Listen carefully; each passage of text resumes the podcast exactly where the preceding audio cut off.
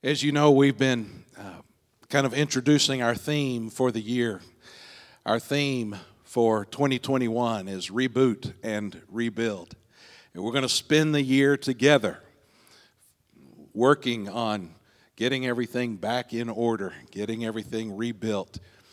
And to help us with that, I wanted to start the year with uh, the series Reboot and Rebuilt. And so we, um, we're, we're looking, first of all, at uh, what reboot might look like, kind of getting a fresh start. Last week we heard from three, uh, we heard three voices from the Old Testament prophets about uh, rebooting. This morning we're going to hear three more voices, two from the Old Testament and one from the New. And I, I want us to, uh, I want us to think together today about about starting over, about getting a new start. You know, the, in 2009, the Cowboys um, opened AT&T Stadium, and it really is a magnificent place. We, some of the, the men in our church took a, a, a trip up there, and we took a tour of the thing, and man, it was amazing. We, I, I had my camera, and um, I took I took over a hundred pictures of, of every, we were in the locker room, on the field, in the press. We we saw it all. I was taking all these pictures, and uh, then I got home to show them to Lisa and realized I didn't have a memory card in the camera, so I have zero pictures. But I was there. and when they opened this this amazing facility, at that time, they had installed the largest video board in the world. Now, somebody else has topped it, but at that time, they were in the Guinness Book of World Records in the year 2009 for having the largest video board in the world. It starts, give or take, it starts on the 20 yard line over here, and then it runs all the way across the field to the 20 yard line over here. The thing is massive. And pretty quickly, they realized that they had a little bit of a problem and that is that uh, punters would kick the ball and the ball would hit the video board. Uh, later, they decided that the punters were doing that on purpose, and there's a whole big old thing in the sports world, kind of a controversy. But anyway, the point is the punter would kick the ball, the ball would hit the video board, and now you got to figure out what in the world are you going to do? Because it's not a clean kick. And so it's not fair to the kicker if you just let it fall where it falls. It's not fair to the other team either because they didn't get to play the full play the way they should have played, and who knows where that ball's going to bounce when it hits the wrong way. So the NFL came up with a brilliant rule that would solve the problem. You know the rule the NFL came up with? They announced it to all the teams in the NFL in 2009. When you play at AT&T Stadium, if the punter kicks the ball and it hits the video board, you get a do-over. A do-over. You remember do-overs. When we were kids, everybody's favorite game was kickball. You'd kick the ball and it'd go in a tree. Well, now the ball's sitting there in the tree. What are you going to do? The runner can't run all the way around the bases. That's not fair to the fielding team. Well, the fielding team can't just stand there waiting for it to drop and then catch it and the kicker should be out. That's not fair either. So what do you do? You have a do over. Man, I love do overs. One game I cannot play, well, there's a lot of games I cannot play, but one game I've actually tried and failed at is golf. I wanted to learn to play golf. Some of the, some of the deacons in our church took me to play golf a couple of times, and I spent the whole day trying to catch up to y'all. Wait a minute, I'll get there in a minute. Wait for me. You know, they're they're. I thought golf was relaxing. It's you don't play golf to relax. You hit it and walk, hit it and walk, hit it and walk, hit it. Well, you got to run, you got to go, got to go. I, I couldn't catch up to them. But one thing that I did learn about golf that I love is the is is what they call the mulligan. You know a mulligan?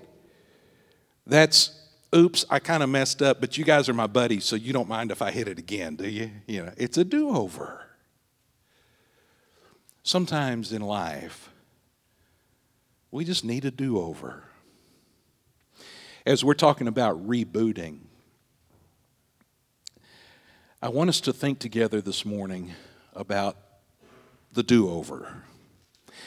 We're going to start with Ezekiel. We're going to hear a couple of words from Ezekiel, and then we're going to hear a couple of words from David, and then we'll hear from Paul. But I want us to start in the book of Ezekiel at chapter 37. Ezekiel's one of the larger books in the Old Testament, so um, hopefully you've been able to find it by now. If not, the, you, you might come across Daniel, it's right next door. Isaiah's next door on the other side. Ezekiel chapter 37. And I want us, as we look at this story together, I want us to hear Ezekiel's two words for us today. As he says to us, as he talks to us about reunion and revival. Reunion and revival. Now, hear his story. Beginning at verse 1 The hand of the Lord was upon me, and he brought me out in the spirit of the Lord and set me down in the middle of the valley.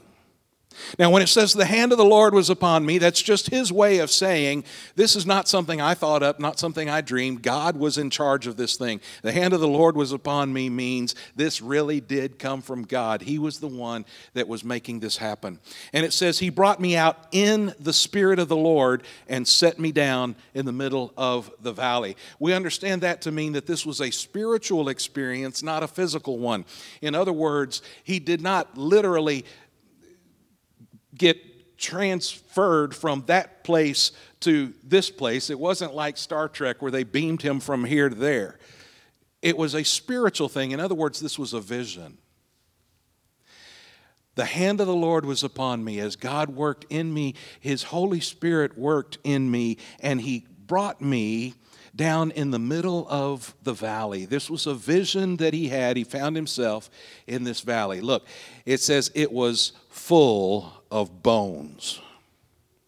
He led me around among them, and behold, there were many, there were very many on the surface of the valley. And behold, they were very dry.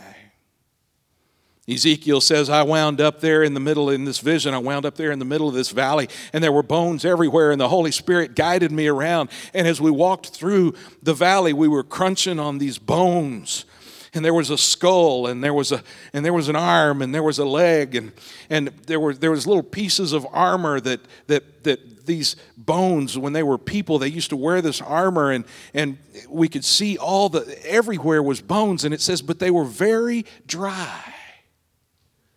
Very dry. That means they'd been there a long time.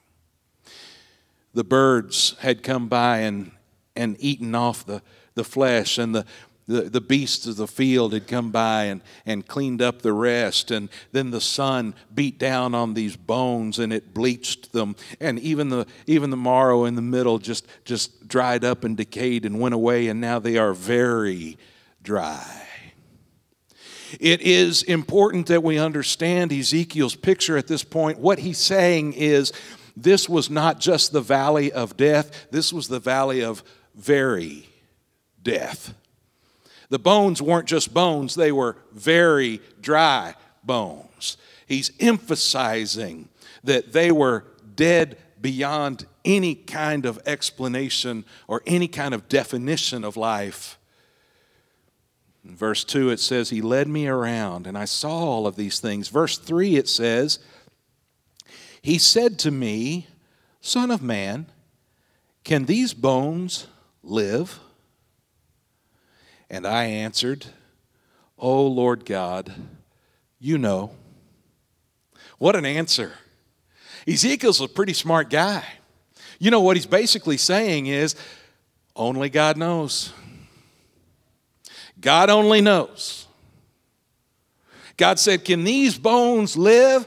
Ezekiel knows he doesn't know the answer to that. He can't know the answer to that. But he knows the one who does, and he's, this is a statement of faith. How many times in life must we answer a question this way?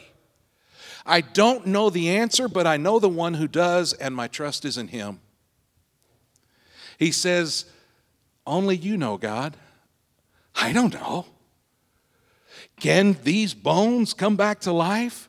You and I would have most likely looked at them and said, No way. But his was a statement of faith. You know God.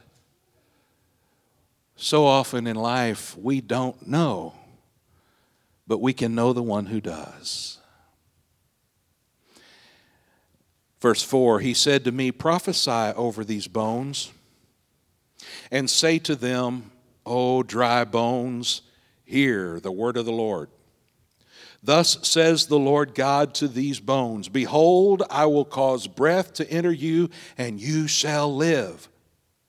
I will lay sinews upon you. Sinews, that's not a word we use often. Don't get hung up on it. Um, that's a word that means like ligaments, um, tendons. It, it, it's kind of like the strings that hold the muscle to the bone and sometimes the bones to each other. And so he, he says, um, I, am going to I'm to bring you back to life. I'll lay sinews upon you. I'll cause flesh to come upon you. That would be the muscles. And cover you with skin. And put breath in you. And you shall live. And you shall know that I am the Lord. So I prophesied as I was commanded. And as I prophesied, there was a sound. A, and behold, a rattling and the bones came together, bone to its bone. And the, the ankle bone connected to the leg bone, and the leg bone connected to the knee bone, and the knee bone connected to, you know, you, you remember it. And all these bones connected together, and I looked, and behold, there were sinews on them, and flesh had come upon them, and skin had covered them, but there was no breath in them. These bones turned into bodies, but the bodies just kind of either sat there or stood there. They were just there. There was no breath in them. Verse 9 Then he said to me, Prophesy to the breath. Prophesy, Son of Man, and say to the breath, Thus says the Lord God, Come from the four winds, O breath, and breathe on these slain, that they may live. In Hebrew, the same thing is true in Greek, but in, in Hebrew, there is one word, ruah, which means wind. It can also mean breath. It can also mean spirit. They use one word for all three of those ideas. So the only way to figure out which word he's using is to look at the context. And so in this context, it can be a little confusing because he is talking about breath, but he's also talking about wind. We might have said, Speak to the four winds. You know, the wind that comes from the north, the south, the east, and the west. In other words, all the wind. Speak to the four winds and prophesy to them. Tell them to bring a breath, to bring life into these bodies. In verse 9, he is told to say that in verse 10 So I prophesied as he commanded, and the breath came into them, and they lived and stood on their feet, an exceedingly great army. That's reminiscent of Genesis chapter 2 and verse 7, where it says that God formed man from the dust of the ground and breathed into his nostrils the breath of life, and the man became a living being.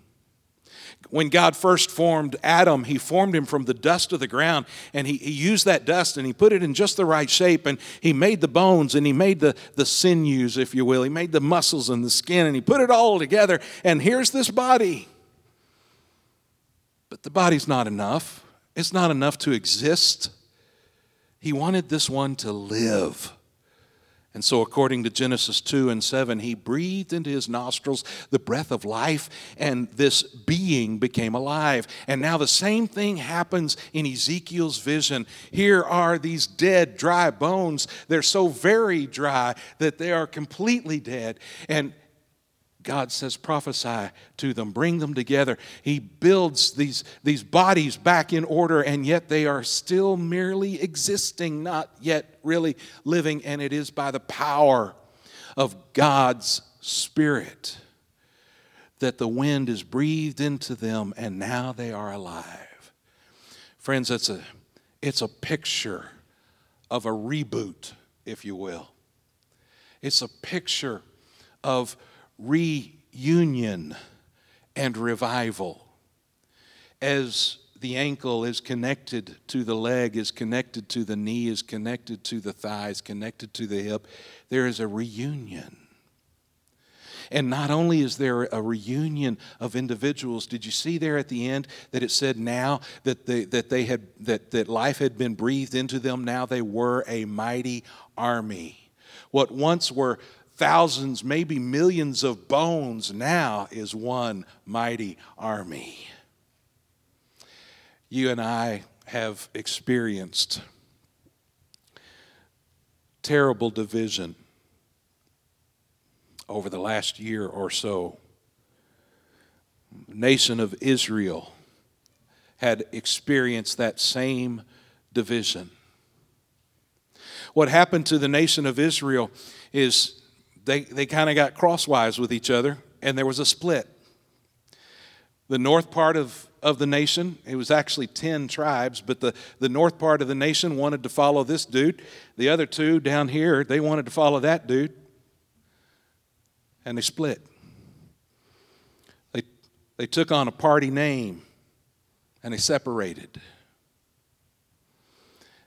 However, both sections, the north and the south, both became disobedient to God. And so God allowed the Assyrians to come into the northern territory and take them away into exile. He then allowed the Babylonians to come into the southern territory and he wiped the, the, the, through the Babylonians, he wiped them out, tore down the temple, tore down the town, took them into exile. And now, like those bones, all separated, now the people of Israel are all separated, they're all spread out, and there's no life in the nation. But the promise of God through Ezekiel is I will reunite you and I will revive you. And sure enough, he did. This prophecy has been fulfilled in part as the people were regathered and they were able to come back to their home. It will be completely fulfilled when Jesus returns and Israel is regained in one way or another, it is reunited. But the prophecy is clear this is a reunion and a revival. And, folks, that's what we need right now. There are many churches that have been divided over the pandemic. The nation is divided, communities are divided, churches are divided. It would break your heart to hear how many pastors are leaving the ministry because of the stress of this year. There are people in the congregation who get mad because you're being too careful. And there are people in the congregation who get mad because you're not being careful enough. There are people in the congregation who get mad because you're too political. And there are people in the congregation who get mad because you're not political enough. This has been a terrible, divisive year in the body of Christ. And you and I need to be praying for reunion and revival. The church has always had those tendencies, but we've seen it so much worse as the world around us has gotten more divisive. We've always had those tendencies. You know, the sanctuary is too cold or it's too hot. We need to sing more choruses or we need to sing more hymns. You know, uh, the preacher preaches too long or the preacher preaches too long. You know, we always we understand that there, there's a part of that anytime people get together. But our current culture is so divisive. We need a reboot. And when God spoke to his people through Ezekiel, he was speaking to Israel at a specific time about their restoration. He wasn't specifically speaking to us. However, just like last week, we can learn from this part of his character and we can pray that he would do it again. Just like in days of old, might we experience reunion and revival. We've heard two words from Ezekiel. I want to share with you two words from David. David speaks to us the two words repentance and restoration. In order to experience this reboot, in order to understand what it means to be reunited and revived, it has to begin as each individual, each one of us, experiences David's two words repentance and restoration. Psalm 51 is the repentant psalm. It is the psalm in which David writes out, or probably sings out, his, uh, his repentance after his great sin. You know that he committed adultery and then he had he had Bathsheba's husband killed, and there was a big old stink, big old mess, and that wound up ruining his family, by the way. And there came a time when he finally said, God, I have sinned against you. I repent. I confess. I need forgiveness. And that is a summary of Psalm 51. At verse 10 of that psalm, he prays this prayer and asks, makes this request Create in me a clean heart. Now, he says create it because there's, there's not a clean heart there, and there never has been. It's not fix who I am, it's not change the heart I've got, it's give me something brand new. Create in me a clean heart, oh God, and renew a right spirit within me. That word right is a word that means constant, firm, I like some versions that translate that word as steadfast. Create in me a clean heart, O God, and renew a steadfast spirit within me. Get me right, and then help me to stay right.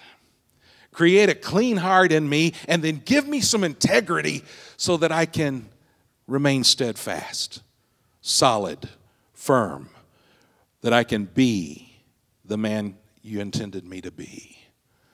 Notice the repentance and the restoration. Create in me a clean heart. Renew the right spirit in me. Repentance, followed by a restoration of relationship with Him. It's very similar to what David sang in the 23rd Psalm, with which we're so familiar. In Psalm 23 at verse 3, did you, did you ever notice that he says, He restores my soul? There is renewal, there is revival. This repentance followed by restoration. He restores my soul. He leads me in paths of righteousness for his name's sake. He has restored me to the right path. This is what we need to be praying for as individuals repentance and restoration. Paul even spoke to it in 2 Corinthians. He said, So we do not lose heart. Though our outer self is wasting away, our inner self is being renewed day by day. You know that our outer selves are always wasting away. We're in the process of decay all the time. Our, our bodies are getting, are getting older and weaker and slower. We're wasting away in our outer selves, but the inner self, for the believer is being renewed day by day. And so we pray with Ezekiel, Lord, bring reunion and bring revival. And we pray with David, help me to experience real repentance and restoration. Let me be renewed day by day. And that takes us to Paul's voice. And we hear Paul say two words to us this morning. He says to us, resistance and renewal. He speaks of resistance and renewal. Now, that word resistance almost has a, a militant sound to it, doesn't it? That almost brings up something political in us. Uh, don't, don't, don't go there too quickly. Let me show you what, what we mean. Resistance and renewal go together. In Romans chapter 12, at verse 2, do not be conformed to this world but be transformed by the renewal of your mind. Resistance and renewal. Don't be conformed to this world. That's resist. Conformed means that there's a pressure on the outside that's shaping me. It's the, it, it's the idea of the potter. Put a big old lump of clay there on that spinny thing, and once it gets to spinning and doing its thing, the, the, the, the potter will push on the outside to conform that lump of clay into the shape that he or she wants it to be. That's don't be conformed. Don't let culture conform you. Resist that. Instead, be transformed. That word means that there's a change that happens from within. Conformed, the power comes from without to change me. Transformed, the power comes from within to change me. This is the word, by the way, that we get our word metamorphosis. It's, it's the word that describes the change from a caterpillar to a butterfly. To be transformed by a power within me. Be transformed. How? By the renewing of your mind. Some of us need to start thinking differently if we're ever going to be able to live differently. Some of us need to spend a little bit more time here and a little less time on Fox News. Oh, shoot, I'm sorry. Some of us need to spend a little bit more time thinking about all of the blessings that God has given us and a little less time listening to CNN. See, now I got both sides. My point is this the way to experience transformation is in the mind. It starts in your thinking. It's not going to do you any good to show up at church and sing a song and say, okay, God, I sang a song, now make me different. It starts in your thinking.